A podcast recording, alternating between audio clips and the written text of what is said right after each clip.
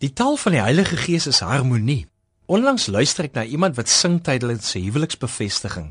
Dis normaalweg 'n mooi en gepaste oomblik om die paartjie se liefde te besing, veral as die lied gebeur net na hulle die ringe aangesteek het. Maar hierdie keer is daar iets nie lekker nie. Die persoon wat sing is telkens net effens van die noot af. Dit bou op na die geneelte met die hoë note. Ek begin voel hoe my binneste saamtrek en toe gebeur dit. Die persoon se stem gaan heeltemal van noot af. Maar soos goeie mense betaam, praat niemand daarvan nie en party wens homself geluk met die mooi sang. Wel, ek bewonder in elk geval iemand wat optree, want nie almal kan dit doen nie. Ten minste het die persoon probeer en omdat dit die persoon se hulde aan die paartjie se liefde is, is hy vergeef. Wat is dit wat eintlik gepla het? Die feit dat hy nie op die verwagte note gebly het nie. Tog as ek mooi daaroor dink, was hy steeds in harmonie met die gesindheid wat die Heilige Gees aan ons gee. En dis die gesindheid van liefde en omgee soos Jesus dit geleef het. Harmonie is meer as om net op die noot te bly. Ja, jy moet die harmonie van die lied ook eerbiedig, maar kyk groter. Die Heilige Gees praat deur 'n groter harmonie. Dis die harmonie van eenheid, die harmonie van liefde. Dis die tipe harmonie wat as 'n student begin foute maak met haar klavierspel voor 'n gehoor, dan skuif haar mentor langs haar in en speel saam.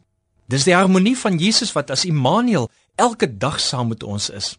Dis die harmonie om in pas en gepas met God se liefde te leef. Harmonie het altyd die effek van vrede. Die effek dat dit die regte ding is om te doen, van regverdigheid, van billikheid. Harmonie verdeel ons nie met 'n klomp of dit of dat nie. Dit soek eerder na groter konsensus waarin almal wen-wen beleef. Dis dikwels meer en en wat gebeur. Jou waarheid en my waarheid wat dienstig is aan God se waarheid. Daarom kan 'n paartjie liefde bly vind al verskil hulle totaal in persoonlikhede. Kry in jou gedagtes die prentjie dat jy deel van 'n massiewe groot orkes is. Maak nie saak wat jou instrument is nie. Jy kan dalk net praat of sing of sommer net daar wees. Dan sien jy hoe die Heilige Gees voor ons almal kom staan en die Gees swaai die dirigentstokkie en die dag begin. Bly ingestel op die Gees, want die Gees wys hoe jy saam met die ander in harmonie bly met hemelse vreugdeliedere. Dis die wil van God. Luister na jou gewete want dit sal jou help om te weet wanneer jy uit harmonie beweeg. Luister na en let op die bewegings van die Gees, want die Gees sal jou lei na waar vrede en liefde die beste sal gebeur. Laat jou lewe deur die dirigent van harmonie, dis die Heilige Gees, gestuur word na waar God reeds werksaam is en speel saam. Filippense 2 vers 5 sê hoe hierdie harmonie lyk.